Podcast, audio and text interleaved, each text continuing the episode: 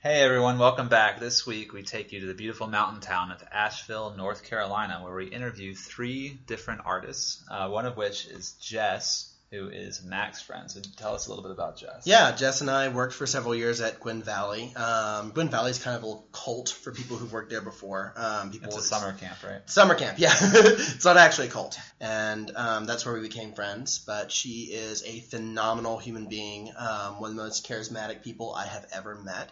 And she has just started out on this project to create this company, Wax On, that you will hear more about later. And likewise, um, just got us in touch with Jen Toledo, a local painter, and Stacy Redman, who does photography in Asheville. And we were really interested in looking at them specifically in terms of not just artists, but artists in Asheville and what coming up in that community is like. So we'll hear more from them now. Yeah, so I hope you all like it. Welcome to Drive. Okay, so Jess, tell us who you are. My name is Jessica Kaufman. I uh, have my master's degree in crafts education, and I am now the new business owner of Wax On Boutique and Dye Studio here in Asheville, North Carolina. Awesome. Brand new venture. Yes. Yeah. Um, so tell us a little bit about how you got really into like craft work and discovered this passion. Sure. Well, um, I've always been in the arts. My parents are musicians, and um, I decided to go to school to teach theater. So I, I knew that I wanted to teach. I knew I wanted to be in the arts, and I taught theater for maybe two years after undergrad, and then just realized I was spending all of my time um, on craft work, on handwork, and so I was like teaching my little stagehands how to knit backstage and um, spending more time hanging out with the ceramics teacher than like the other theater professionals. And it just felt like a calling. Um, it's you know there's not many things that i'm really great at and making things with my hands is one so when my my husband my husband at the time decided to go to law school i thought well i'm going to go uh, to grad school also. We might as well be miserable together. And the only thing i would go back to school for because i did not like institutionalized learning the only thing i would go back for um, is if i could get my degree in teaching crafts which is weird, right? Because most people get an MFA in like a studio craft, or they are art teachers and they teach the full range of drawing, painting, art history. But I wanted sort of this um, symbiosis of the two. I wanted to teach handwork, specifically with like a Southern Appalachian focus. And so a lot of my master's work I did on the craft movements of, um, you know, the South, and I studied folk schools and studied Penland, and um, it all just sort of came together. I got my degree. I started teaching in a Montessori school, and then I switched to teaching at uh, the Outdoor Academy of the Southern Appalachians down here in Brevard, North Carolina. And I just made the really big, brave slash stupid leap to leave my teaching job and try to be a self-employed teaching artist through this little studio. Awesome. So that, that's kind of how we met. Was you, you were you started off in fine arts. Oh, right, right, and at the right. yeah. literally started off in fine arts and what i did for my summer job was i taught uh, theater and dance and singing at this summer camp which is where i know you from and then um, yeah this is a huge part of the transition for me at this amazing camp gwynn valley camp gwynvalley.com um, there was an incredible crafts program going on just up on the mountain literally in this open air cabin um, called the bong tree and that's from the poem the owl and the pussycat went to sea That's what everyone says. beautiful pea green boat. Yeah, and it so was uh, named in the seventies, wasn't it? they- no, that poem is from oh gosh. Okay, it's very very old. Yeah, and so I used to know yeah. when the poem is. And so that's what they said. They named because they sail to the land where the bong tree grows. Anyway, so I would, as a counselor, I would sneak up and spend all of my extra time in the bong tree doing any craft I could get my hands on, and then eventually made the plea to like, please let me work up there, let me work up there. So, um, yeah, it's been like six or seven, maybe eight summers in a row now that I've been working crafts. I've since passed it on to someone else. Um, but I, yeah, I, I feel like that was really instrumental for me, especially in this business model for Wax On Boutique and Dye Studio specifically. I'm drawing directly from what I learned in how to set up systems of people coming through, how to mix the dye, um, getting them soaking their shirts, explaining the different patterns and colors, um, wringing out, applying dye, storing it, washing it out. Like I can do that with big groups of people as they go through. Um, and I just think the model is perfect for kids' birthday parties, things for tourists to do in Asheville. Um, yeah, locals. I really want to get into doing stuff with locals with their old clothes that are maybe stained or not the favorite color anymore and bring them in and over dye them and make them exciting again. Yeah. And so it's not just selling batik Oh, and, no. tie dye clothing. It also has this workshop and like teaching element to it as well. That is the biggest element for me. Like I'm not I'm not a salesman by trade um, at all. I'm a teacher by trade twice over, and so um, yeah, this what I'm doing this summer is uh, getting my name out there by setting up a booth at certain area tailgate markets.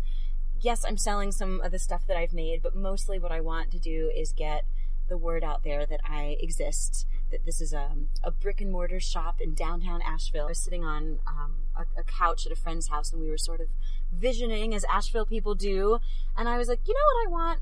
I want, and then I just, it was as if I stepped into it and I could picture it. Again, that plan A, that someday big, big space with my Yes. own, own washer and dryer and like walls full of white clothing that people can choose from. And um, I have a mini version now, but I described to my friends as if I was walking into the room. I was like, and that's there, and that's what it looks like, and here's how people use it. And like, you know, it was just, it was awesome. And then it, everything just kept sort of falling into place. I also put a crap ton of work into it. You know, I just, I was teaching full time at this boarding school, I was maintaining a relationship, I was helping my partner at the time, like, start his little homestead, and I was starting this business. So with every minute of free time, I mean, I was batiking until like one or two in the morning just to create the stock of things that I would sell this summer. Yes. Yeah. And you know, they're selling slowly because I'm at tailgate markets and most most folks come to tailgate markets to get like their cucumbers and maybe a baked good. Mm-hmm. And they're like, "Oh, also t-shirts." Okay, that's not my plan for today.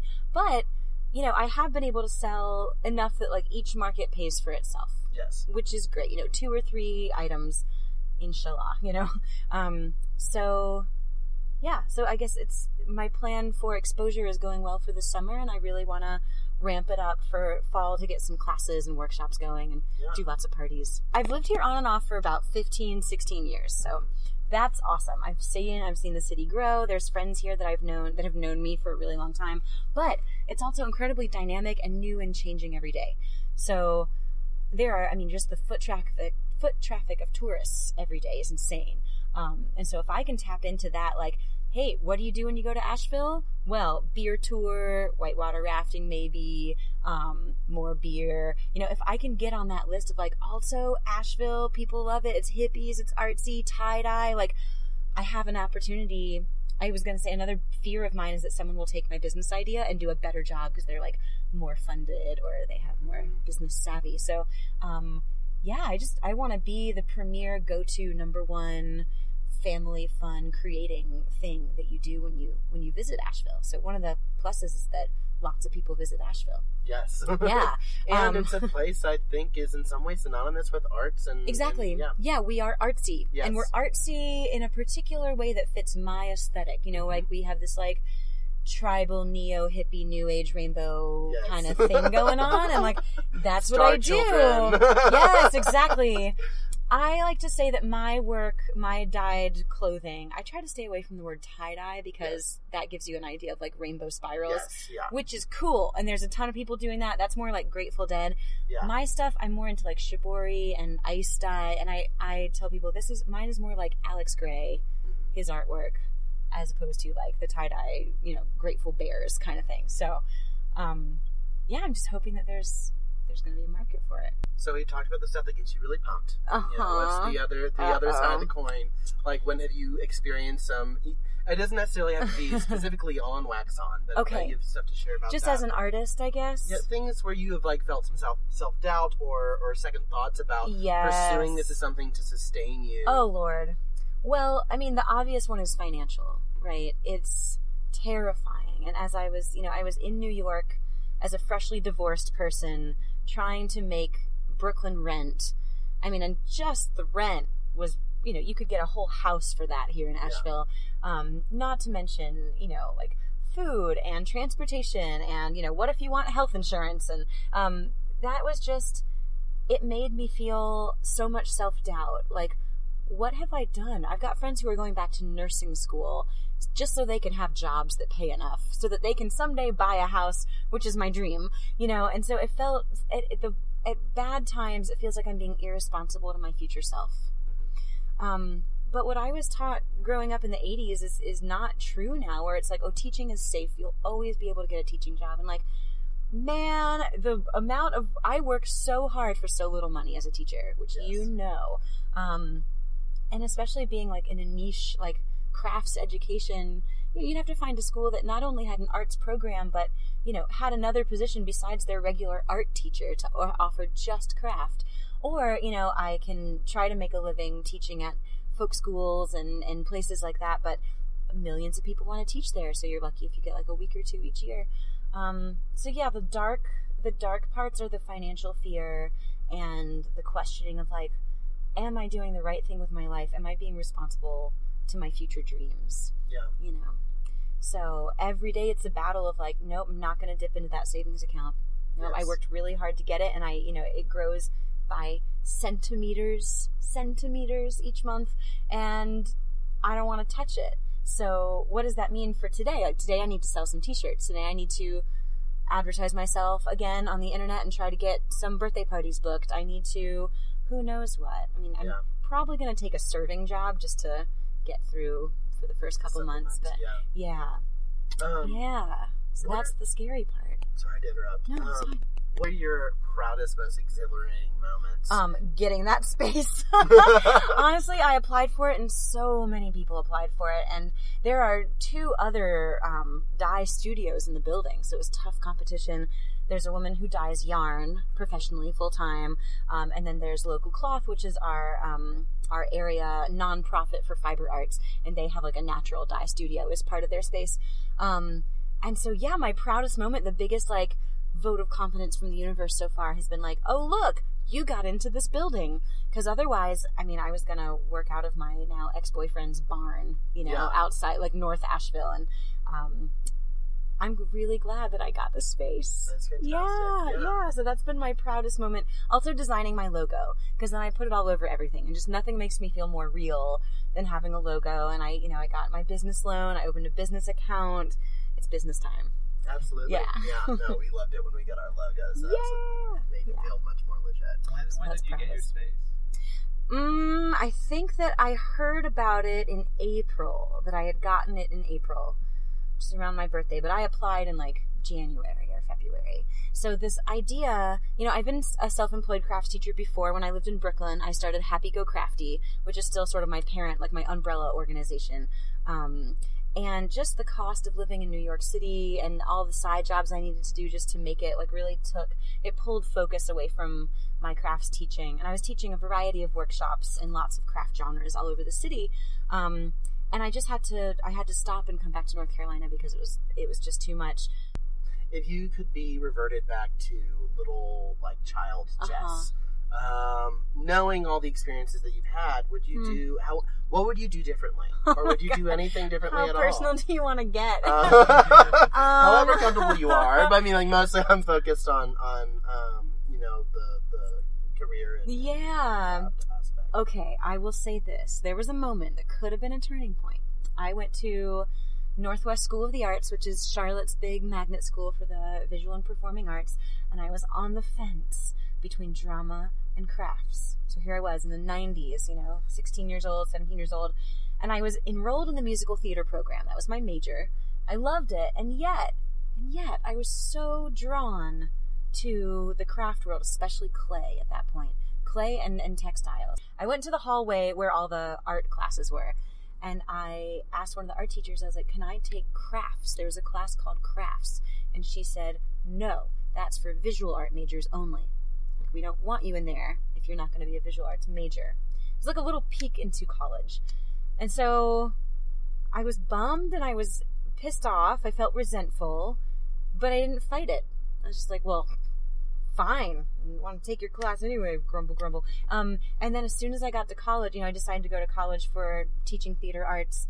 Um, as soon as I got there, I started knitting and taking pottery classes and, and, you know, modeling for the life drawing classes. And I was all up in the visual arts world, but didn't feel brave enough to say, what if I switched? What if I switched right now?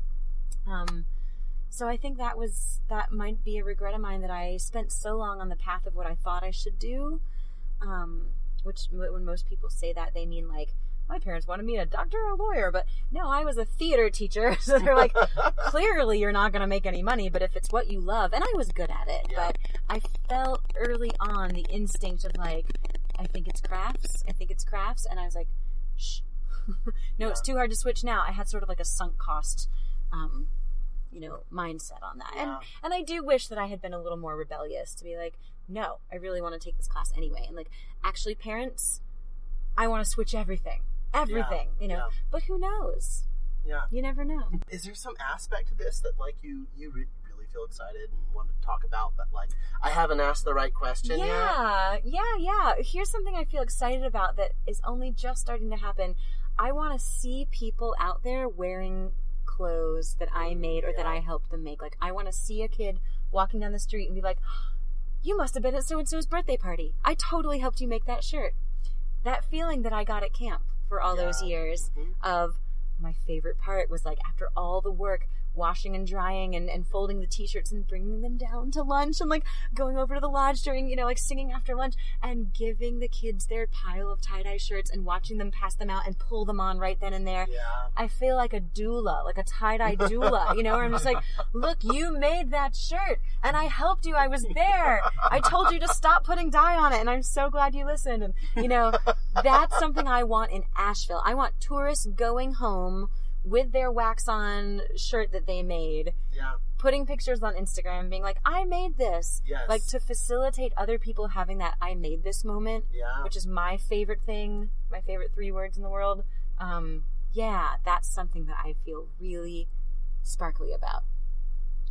I want to see it happen. Thanks so much to Jess Kaufman for taking the time out of her day to meet with us. Now we're going to hear from Jen Toledo, who Jess got us in touch with. Jen is a painter in the Asheville area. A lot of her contemporary work is inspired by Hokusai, which some of you may know from like the Crashing Wave paintings. Yeah, it's on it's on a lot of I think like dorm room prints. I remember Yeah, definitely. At like least at my little hippie liberal arts college, I saw that a lot. Absolutely, yeah. Um, and the and for the weirdos out there, you might make a connection because Hokusai is also the first guy to do tentacle porn. Her work, you know, kind of subtly includes tentacles in it, just kind of looming there threateningly, but subtle. What's the name of that one painting? Um, Dream of a Fisherman's Wife. Yeah, so if that intrigues you, you should look it up, but preferably not at your office computer. No, it is definitely not safe for work. Yeah. So we'll be hearing from her, and she'll tell us a little bit about her experience working in Asheville and being part of that community. I'm Jen Toledo, and I'm a painter. Okay, and how did you first get into painting? How did you discover this passion of yours? I guess what might be more accurate is that I never discovered it. I just never let it go. Um, most kids are artistic at a young age, and at some point, their parents or teachers kind of discourage them from spending so much time doing that and onto more practical things. So, even kids that show an interest in the creative arts are kind of steered often away from that, and I just never was. Yeah. so I just kind of kept, holding on to that, and I've never um, stopped. So, Did your parents have a big influence in that? if anything, they really encouraged me, which I think is awesome because they're both in the sciences. My dad is like a side project musician, but he's a doctor, so uh, I think it's really awesome that they did encourage me. I think it's fairly likely that they wouldn't have, you know, considering like on paper who they are. But yeah, they encouraged me. I think they saw, you know, how much joy it brought me and I was a really shy kid, so that was kind of like the thing that I did. Yeah. Instead of hanging out with other kids. Yeah. Um, can you talk a little bit about the where you get your inspiration from, or like what subjects you like to paint? Looking at like your Instagram or your website, there's a lot of stuff that's a lot like. Um, and now I can't remember the name. The Japanese artist with the Great Wave. Yeah, Um, so uh, like that kind of remind me of that. Yeah, and um, a little bit of uh, some of the uh, your other stuff is a little bit more surreal, and it kind of reminds me of like um, Garden of Earthly Delights, or like maybe even a little bit of like Dali or something. But can you talk about that a little bit? Um, sure. So my inspiration is comes from like very kind of base sources. um, on a larger scale, I'm very inspired by all those artists that you mentioned. In fact, Hokusai, I definitely keep in mind when I'm doing the wave paintings. They're kind of like a tribute to him a little bit. Um, but yeah, I, have a very wide array of interests um, as far as like artists and history and just like conceptually. But when it comes down to actually painting, it's like you have to start out in such a small place because, especially for oil painting, it takes so long. So right now, um, my obsession is a blue and red color scheme and clouds and waves. Um, so I'm starting there, and then usually when I start something like that, it just kind of opens up into a more conceptual realm after I work on it for a long time. And right now, I probably have like 10 paintings in that area of the waves and octopus tentacles. And what I've come to with that is basically um, order and chaos and nature. So, like, nature appears to be chaotic and like random and very violent. Um, but in reality, everything in nature, you know, happens in a pattern. And I find that really interesting. And just kind of looking at the same things over and over again, like clouds over and over again, or waves, um, or tree branches, for instance, are you can like mathematically equate a tree branch into a fractal pattern. So I think about all that. Yeah.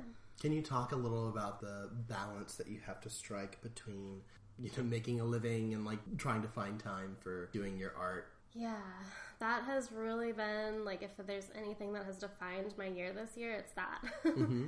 um, I used to just kind of be like, oh, I paint when I feel like it, and have this like really laissez-faire, undisciplined attitude about it, which would lead to me staying up until like seven in the morning sometimes, and like sleeping until three, and then like going to work feeling really tired. Um, but lately, I've been trying to be more structured. Um, I have kind of set studio hours.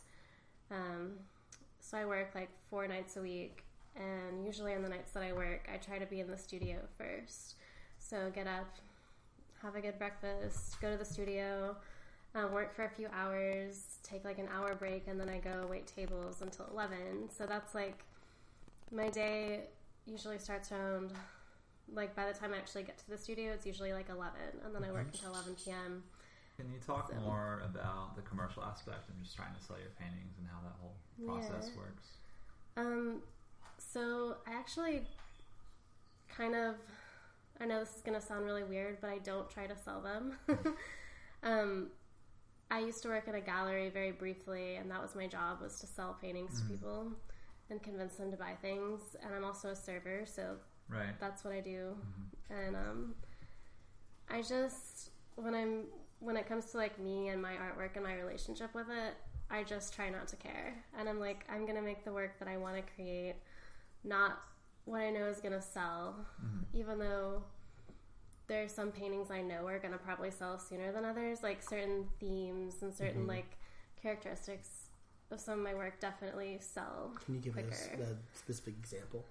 Um, anything that is not too esoteric, I guess. Like anything that has a really something really base that people can relate to, like uh, anything with like a more happy, like geometrical vibe. I don't want to get too specific because you know specific people that bought my work recently might not like that. She probably don't like that. Yeah. but Do you like the the Asheville community? Do you think you you see yourself moving to somewhere else, or do you think you're going to stay here for a long time? Or Um, well, I'm really on the fence about that actually, because when I first moved to Asheville, like five and a half, six years ago, um, well, Asheville has always had a pretty oversaturated art community, which, in, on one hand, is really great because it's really encouraging. You're like in a town where people are making art, but also it can be really competitive as far as sales go. But recently, I feel like Asheville's growth and the attention that the River Arts District has been getting is like really awesome, and I kind of just want to ride this wave. like, it's only gonna get better here, you know. Like a lot of people are moving here. Um, there's a lot of money being poured into the arts. I don't know like the ins and outs of all of it. I'm sure there are people in town that have their finger on the pulse of that more specifically than I do, but that's the feeling I get. Um, you know, I've met a lot of really interesting people recently and made a lot of really great connections, and I would be really sad to sever those.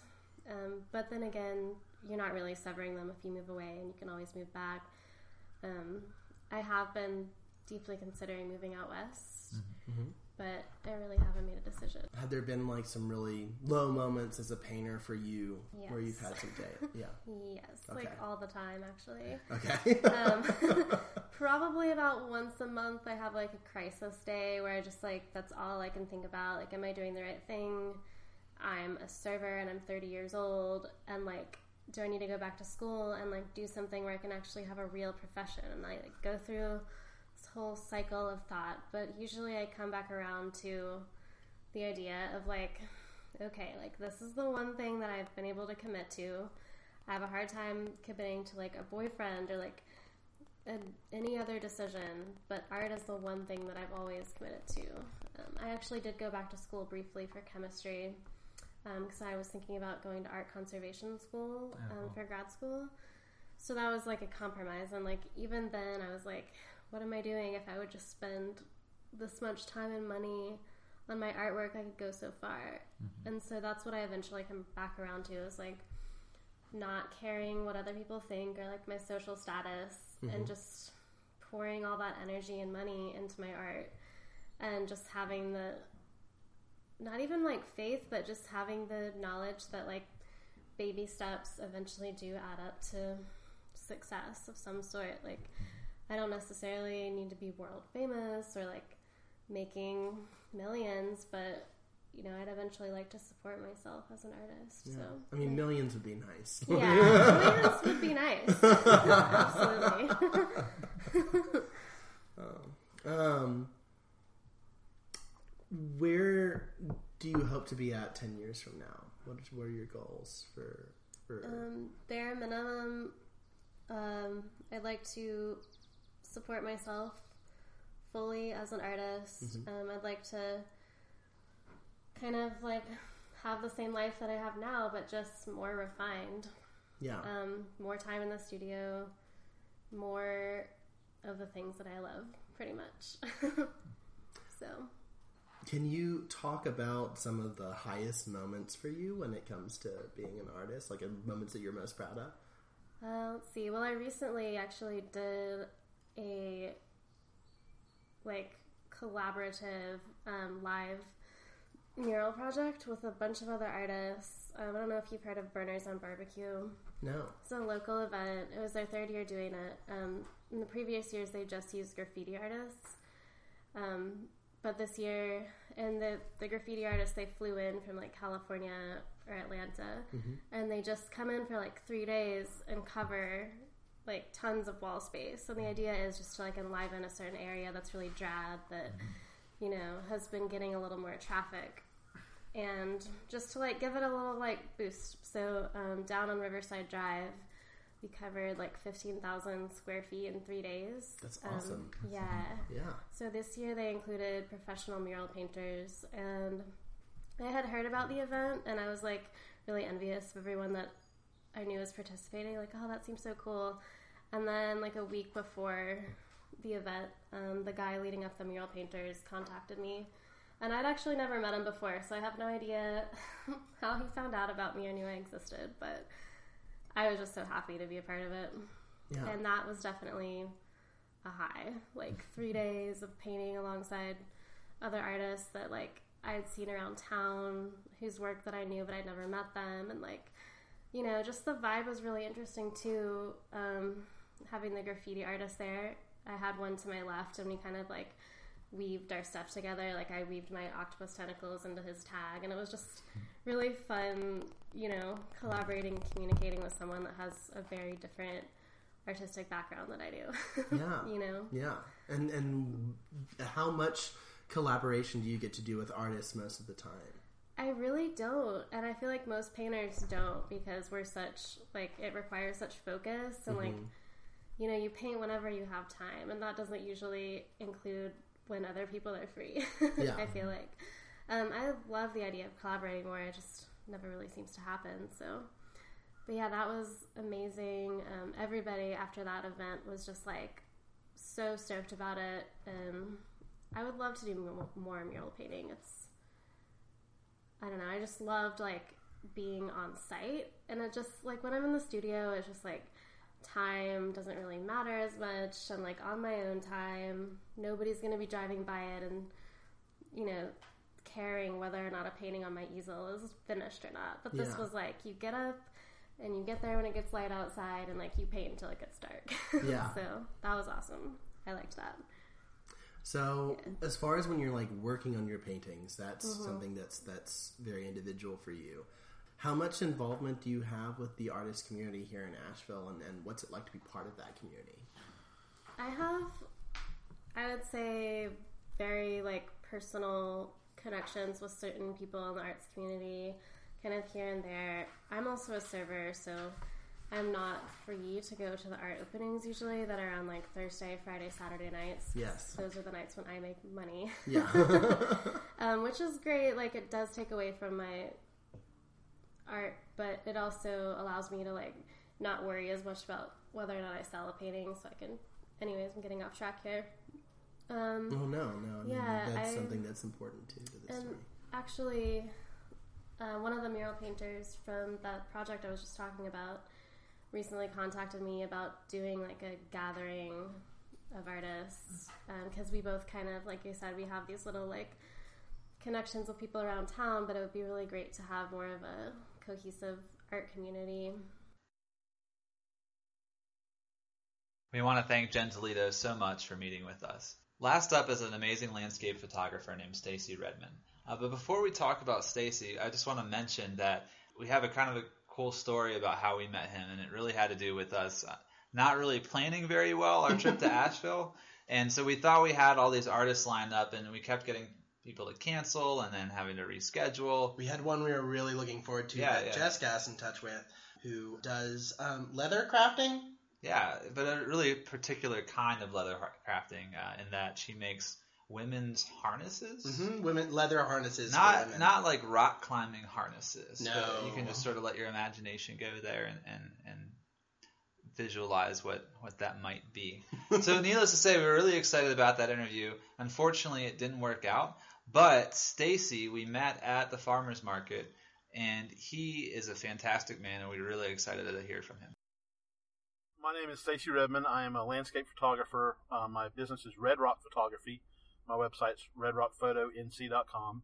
Basically, I've been a photographer for about the past 16 years, and my passion and my desire is going out and capturing the beauty of Western North Carolina, whether it be sunrises and sunsets or waterfalls or the other unique qualities of the area. Yeah, and so I, I, I can't remember if it was a blog or it was somewhere where I saw an artist profile of you, so I checked it out real quick. And it, um, how did you how do you come into discovering your love for photography?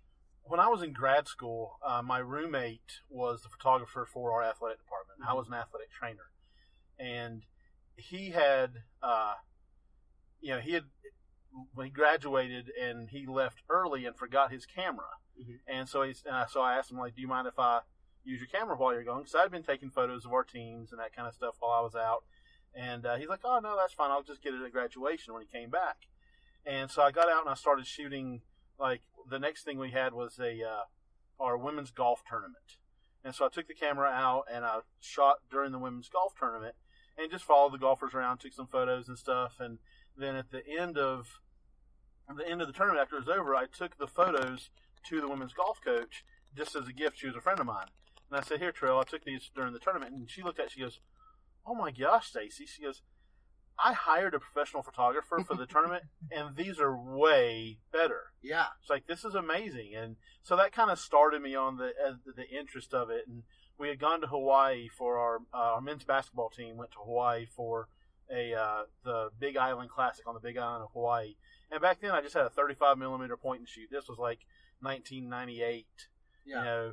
And uh, I just took photos of when I was in Hawaii, and when we got back, and I printed all my film, you know, back then printing actual prints, you know the everyone else that went on the trip was like, "Oh man, your photos are fantastic. Can I get a copy of yours?" And so th- I think I had the eye and I had the the mindset, but I never really got into it. And I grew up here in Western North Carolina. Mm-hmm. You know, I was born in Asheville, went to high school here, went to grad, went to undergrad out at Western Western Carolina University, then got a job in South Carolina, then went to grad school in Macon, Georgia. Mm-hmm. I never saw the mountains. Yeah. Growing up here, seeing them every day, I never appreciated the mountains. When I came back from Macon, when I came back to the mountains, and I looked around and I literally said, "What did I neglect my entire life? How did I not see this beauty?" Mm-hmm. And with my new passion of photography, I started I started this. You know, I've got to go out and see everything. I started exploring. I started going to waterfalls. I've been to over 200 waterfalls now, Yeah. and there's so many more. I'm like, I've barely scratched the surface. But so I started getting out and exploring and capturing every capturing the photo, you know, every, what I saw, and as you know, as I started to, you know, learn and explore and you know learn more about photography, I became better, and obviously I had the eye, the you know, being able to see something and capture it and show what it was, but I didn't have the technical skills. Yeah. And so through time, I just self-taught. I started learning, reading, and you know, talking to other people who were photographers and finding out, you know, all of the details of how to, what I needed to do, the best way to do this, the best way to do that. And you know, 16 years later, here I am. Yeah. And do you work exclusively in landscape photography? I only do landscape photography. I get asked several, like, "Hey, do you do weddings?" Yeah. No. My line is, "There's no drama at a waterfall." yeah. I mean, I'll go and sit like this past fall. There's a place called Panthertown Valley, which Mhm. is kind of like Panthertown is kind of like the place that the locals go when we send the tourists to DuPont State Forest. yeah. So it's like more, a little more hidden, a little more off the beaten path. And I went up and sat at, you know, Salt, Salt Rock Gap at Panthertown, Sat on the rock for five or six hours waiting for better lighting. Mm-hmm. Just sitting there. You know, it was beautiful fall colors. The colors were peaking. It's about, from my house, it's about an hour, 45 minute drive. Yeah. So it's not like I can just swing back over there tomorrow and do it again. So I just, I'm like, sit here and wait Yeah. and that's what you do. And waterfalls, I've sat at waterfalls all day. Yeah. You know, you you get there like there was one I went to, I believe it was about you know early spring last year, and it's one that I knew that I wanted to photograph, and I got there and it was nice and cloudy, very good cloudy overcast day. That's the best time to shoot waterfalls because there's no bright sun shining on the water, which causes a lot of glare and a lot of contrast. Mm-hmm. So I, you know, I knew I had good lighting. I'm like, all right, we're going to waterfall. We get there, and now there's no clouds. Yeah. And so it's like, well, we're here. We just hiked in, you know, a mile and a half, two miles. So I guess we just sit here a while, and it was awesome. The girl that I was seeing at the time was fantastic with it. So she would ever take a nap on the rocks. Yeah. She's like, oh, I'm cool. She's like, I'm, I got a, what a waterfall sound going, and she just lay there and took a nap. Came over and talked with me some. Took another nap. You know, I think it was like five and a half, six hours. We sat at that waterfall, and finally, finally, some clouds came in. I was able to get, you know, the shots I wanted, and we were done. You know, Yeah. I probably only took about, you know, twenty or thirty photos. I sat there for six or more hours, but you know what? That's that's the line is I'm loving my life, mm-hmm. and if I can sit at a waterfall, Yeah. you know, for a living, Yeah. you know, Yeah. and and find a way to make that an income, hey, you know, that's that's that's fantastic. But I'm loving my life, not just living it. That's that's one of the lines that I say frequently. About three years ago is when I started doing it full time. I had been selling online and selling some to people here and there. And about three years ago, I've got a nine-year-old little girl. So at the time she was, she was probably still five, five or six maybe. And she lives with her mom right now in Georgia. At the time she was in Virginia. And you know, when I came back to Asheville, I was working sixty hours a week, ten hours a day, still shooting my photography, but not selling it. Mhm. You know, and so she would come here with me, and while all day, you know, while while I was at work, she's with my with my mom or my dad, you know, with grandma or pap, you know. And one morning I got up and she goes, "Dad, do you have to go to work today? I want to spend time with you." And that broke that broke my heart. Yeah. And I'm like, I've got to find something that I can do that will allow me to spend more time with my daughter. Yeah. And one of my, it was actually the girl I was dating at that time, actually said, you know, your photography is amazing, you know, and she recommended that uh, I checked into the farmers markets. What's kind of cool is on the drive over here, I actually drove down the road near where she lives and she was walking her dog and waved, just waved by. She saw me. Yeah. But you know, she's the one that recommended it to me. Check the farmers markets because she she her parents live in Seattle, Mhm. and when they were out there, they there was always a farmers market that she would go to that was a photographer that sold local landscape photography, and she would always buy something from him. So that's kind of what gave me the idea. And so I started calling around and emailing. Finally, after much badgering, uh, Evan, today, you know, the one that was there today at East Asheville Tailgate Market, is the one that gave me the first opportunity. Mhm. Once I got in there, the first week, I, you know, I sold like two prints. Yeah. You know, great. Two prints. I sold a couple today. And through the rest of the season, you know, I, I started selling more and started, you know, I started off, I had like, I think I had 25 prints to start with. Mhm. You know, that's all I had. So, and it was just, just eight by tens at the time.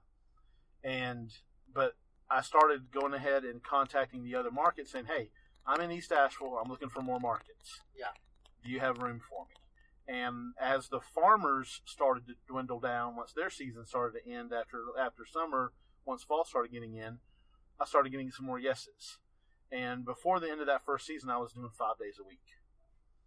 And uh, but in part of that, I also learned, you know, I'm I'm a numbers guy. You know, I've I really my I went to grad school for MBA. I know business, the business aspect of it as well, which a lot of artists don't have the business sense. They they don't see the numbers, and I see the numbers, and I pay attention to trends and who my customers are, and so one of the things I try to make sure that I do is that I need to be in front of a certain group of people. I know who my customer is, and I need to be in front of my customer. I've discovered things like West Asheville is a vibrant part of this town right now. It's a really hopping. West Asheville, those are not my customers. Yeah. They don't buy art. They do, but they they buy inexpensive things maybe just to show that they're supporting art, Mhm. but they don't spend much money, and the tourists aren't going over there yet. Yeah. We're not getting any tourists, and so I've discovered after doing this for you know really I discovered it after about the first year and a half that tourists are my target market. Mhm. The people that come here that see the mountains and want to take something home. Yes. That's who buys my stuff. Yeah. The second people who buy my stuff are transplants, people who have recently moved here. So they've they just came to the area, they're still in awe and en- enamored of the beauty of the area, and they will buy. Then the third people are ones that have previously lived here and have moved away, the nostalgia factor Yeah. and they want to have something of home to take back with them, you know, where they've moved to now. Locals then fall down there below all of that. Um, so every once in a while, I'll have some locals that will buy my stuff, predominantly tourists and, you know, transplants and the nostalgia factor. So I started, you know, when I started calling around the markets and I got into some, and now talking about how I did this and why I did this. Now when my daughter's here, it's it's us, Mhm. me and her. Yeah. We get up in the morning. If it's a market day, she goes to market with me. We sit there so all day. She'll play with some other kids if there's some there. Or I've got her to the point now where she's she's taking some photos of herself and we've printed and matted some. And she's also she'll make like she makes these little duct tape purses. Yeah. And so she'll set out and sell her stuff. And heck, man, one day she did like fifty something bucks in duct tape purses. Oh, you know, dang, nine yeah. years old selling little purses made out of duct tape. You know, colorful duct tape. So, so she's getting that entrepreneurial spirit too. You know, Yeah. wanting of knowing because she'll say like, "Hey, Daddy, I want to buy this." I'm like, "You know how to do it. Get to work, make you some stuff, sell it at the market." You get your money, you can buy it, and she's done that. Mhm. It was so cute. She went down. We went to uh, there's a market at the Grove Arcade called the Portico Market, and it's all local artists, local people selling their crafts and arts. And there's a girl that makes these monsters, It's like stuffed Oh animals, yeah, I know. I've monsters. seen those. Yeah. And uh, Tolly wanted one, and we told her that we were at the Grove Arcade, we were up there, and she saw it and told the lady she really wanted it. And I said, well, you know what you got to do? You got to make it, make some purses or whatever you got to do. We'll stop and get some duct tape for you on the way home. Make them sell the market tomorrow. If you make enough, come back and get it. And she made enough, and we went back up there, and the girl actually said, since you earned the money yourself, she discounted like five bucks off of it. Mm-hmm. So that that made Tolly really happy. But so yeah, so now when I'm when she's with me, it's us. It's me and her. If I'm if it's market, she's with me. If we're going hiking, if I'm going to do a sunrise or sunset, she's with me. Going to a waterfall, she'll go out and get to swim in the water. And the days that we're you know days that I'm off, it's we're going to waterfalls and doing other stuff anyway, you know. So it's just now when she's with me, she's a hundred percent with me all the time. Yeah. And you can't you get one spin around this rock, man. Yeah. One time. If you're not living, if you're not getting out and spending time with the people and doing the things that are important, you know, why are we doing this? Yeah. You know, I can, you know, is it hard sometimes? Yeah.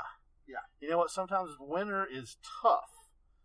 But if I can get through it and I can spend all this time with my daughter and love what I do, I'm all for it. You know, Exactly. I, I can handle the tough times. I can get through it, and you know, but I only got one. We only get one life, man. Yeah. Only one time. Why? Why waste it doing something you hate? with Jess and Jen, um, we talked to them specifically about the importance of Asheville to them as an artist and the relationship that creates and the, and the positives and negatives from that. Your work is so closely tied to to the landscape, and you've already talked about knowing when things bloom, and so it's it's very closely tied. But can you talk also about what it's like being an artist in the in a community of artists and what that relationship is like for you? it can you know th- the positives of it are that this community definitely is all about art Mhm. they love everyone here loves art the people that come here visit get the vibe and they will buy art the you know you get a lot of support there's a lot of you know groups out there that help you know help market you and the, and that help get the word out the of the local artists um, the negative aspect of it is there's a lot of us. You know, there's I'm not the only landscape photographer in Asheville by any means. There aren't many though that are doing it full time. Mhm. You know, and there's some that are doing much better than I am doing it full time, but they've been doing it a lot longer as well. But uh, I ran into one of those a few weekends ago, or I think it was weekends. You know, I was shooting a sunset one night and ran into a lady that's a photographer and phenomenal work. And when she said her name, I knew right away who she was.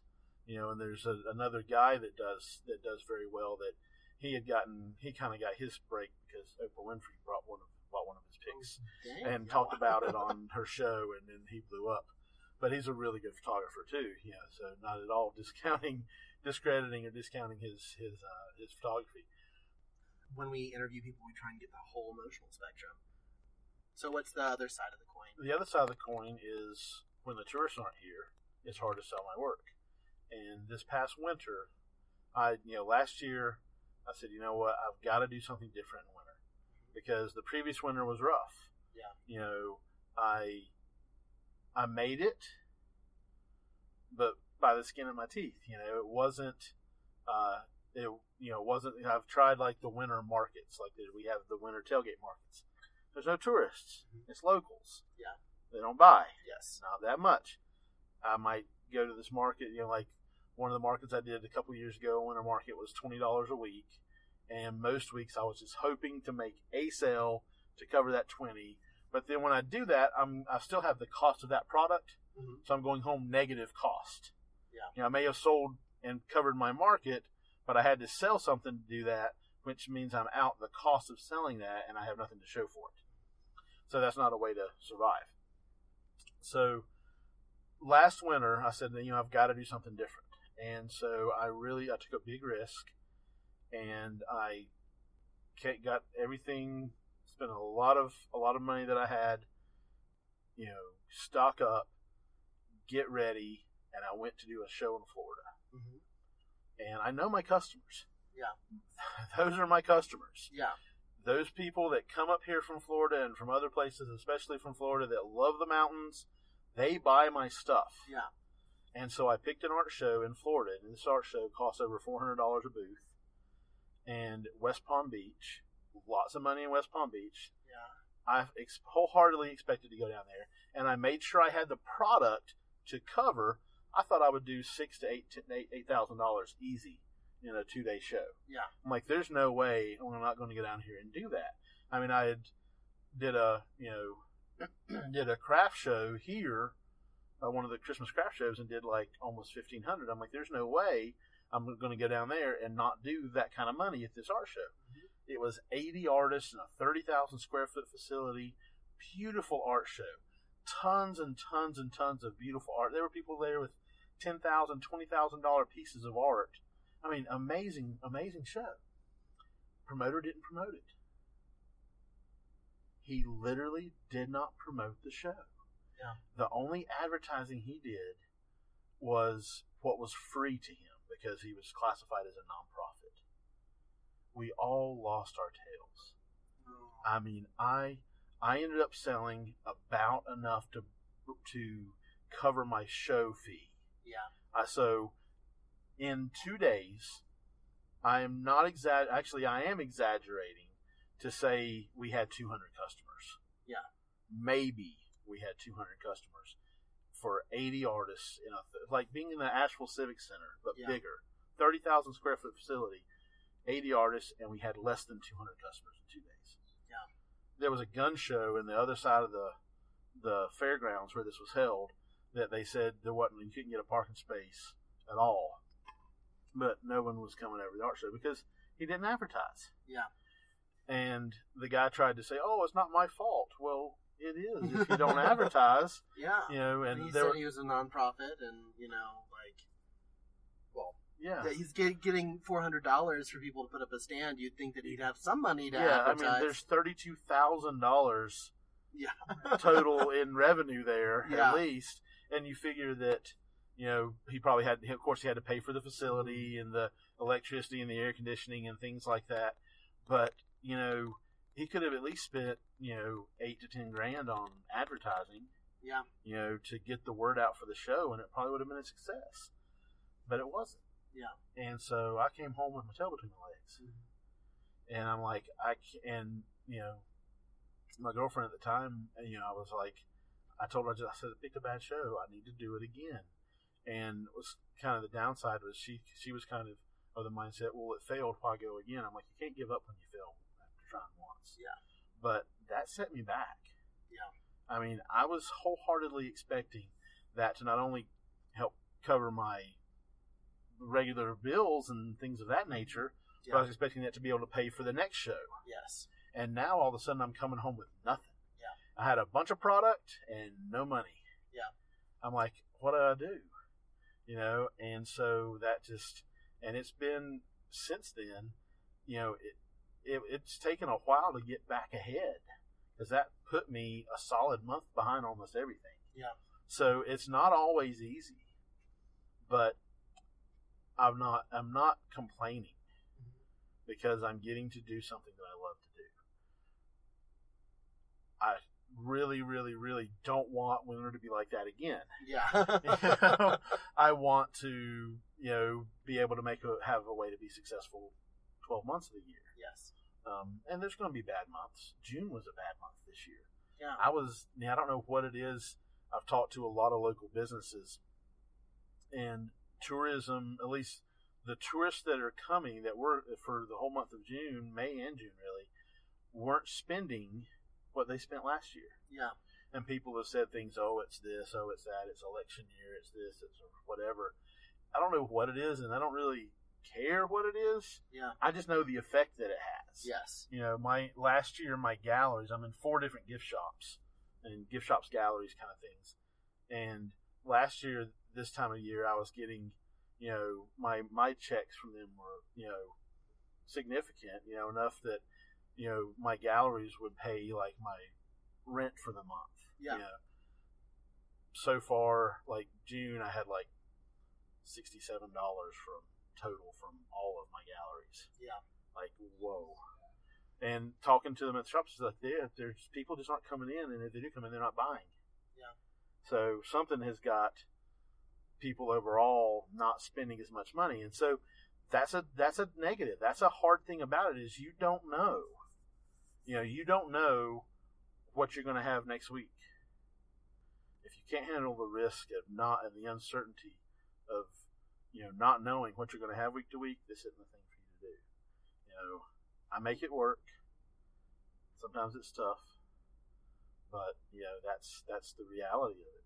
You've already mentioned some great highlights to what makes this job awesome. But can you think of your proudest moment so far in pursuing your craft? And I think what's kind of cool is when someone comes to you, you know, like I had this this couple. I was at a, I did a just a craft fair, like one of the Christmas craft fairs. Um, it was at Owen Middle School, and this couple that had seen me at a market a few months before started following me on social media, and they said, "We're going to get some stuff from you. We're not going to do it now, but we're going to get some stuff from you." They came up to me at this market, and they bought enough art, enough of my prints to fill their entire house. They even ordered large prints, like stuff that I didn't have. Like they, the my best selling image is one called "Summertime Dream," which I shot up near Craggy Gardens with. It's got the rhododendrons in the foreground. You can really see the blueness of the Blue Ridge Mountains and the sunset. And they they ordered a 24 inch by 53 inch of that. So and that was like one of the main pieces in their house. And they've also ordered two other, uh, two other 24 by like one of them was 24 by 36, and the other was I think 24 by 72 yeah, of other like panoramas and another one of Mount Mitchell and stuff. And every photo, every piece of art in their home is my work. Yeah. And That's that's what's kind of cool. yeah, You know, thinking that hey, you know, there's people out there who like my photography enough that they want to put it on in everything in their house, not just oh, let me put an eight by ten in the hallway or oh, let me get one photo for the for the bathroom yeah, but every piece of art on every wall of their home is my photography. My dad, my dad passed away in uh, January of 2015. He had pancreatic cancer, and he, at one point, he was always. I remember him saying, "Son, you, you got to have enough photos. You get, why don't you just sell what you got?" And I'm like, "I love shooting. I'm going to keep going." And he used to say things like to me, like, you know, he he was he really got into this whole thing of fear. You know, "Oh, there's crazy people out there, son. You got to watch out. You know, you can't go up on the parkway by yourself, and you know, some somebody might get you, and all this stuff and like that. You know, there's a T-shirt that I saw down in Sapphire. There's a little, little gas station on the corner of 281 South, which goes towards like Jocassee Gorges, the the Gorges State Park, and Horse Pasture River, and you know, there's 20 something waterfalls on that road at least, just tons of waterfalls on 281. And uh, but there's a little gas station on the end of corner 281 and 64 that had a T-shirt, and the T-shirt had a picture of a hiker on it, and it said, "I could uh, fall off a cliff and die. I could get attacked by a bear and die. I could run out of food and die, or I could sit on the couch and die. I'm not just going to sit on the couch and die. Yeah. I'm going to get out and explore and go see and go do and live because we got one shot, man." That was Stacy Redmond giving us some fantastic words of advice on pursuing your dreams. Yeah, it's really great to hear from somebody that actually made it work, you know, and, and is making a living solely off of their art, which you don't hear about very often. Yeah. So that's been our episode on artists. Jess Kaufman's website is waxonstudio.com. You can find Jen's at jentoledo.com. And Stacy's is at redrockphotonc.com. You can also find all those links on our website at drivepodcast.com. And you can find our links to Facebook, Twitter, and Instagram from there. Our handle for Twitter is at drive underscore podcast. And importantly, this is only our third episode, so tell your friends. We need more viewers. We want to go ahead and spread the message and get more people interested. If you have suggestions for future episodes, we are more than happy to take them. Many of our episodes coming up this season are from people reaching out and contacting us and saying, hey, librarians are cool. We want an episode. Um, so go ahead and do that. So you can also find a donate button on our website that just links to PayPal. It's just to help us fund our episodes so we can get better equipment. Uh, we can produce more episodes because it'll take us less time. Thank you guys so much for listening to this episode on Artists in Asheville. This has been Drive. Yeah, we'll see you soon. Look, Super shy. this is the moment I was talking about. She's wearing one of my pieces. These guys just interviewed me for a podcast and they asked me what the most rewarding moment of my work was, and I was like, it's seeing people wearing what I made. Thank you. She did not call it. She didn't know what? She did not call it. She did not No, call it. That makes me so happy. yeah. How's it doing for you? Just fine. It looks great. Thank you. Fabulous. It's very comfortable. Huh. See? Little signs from the universe.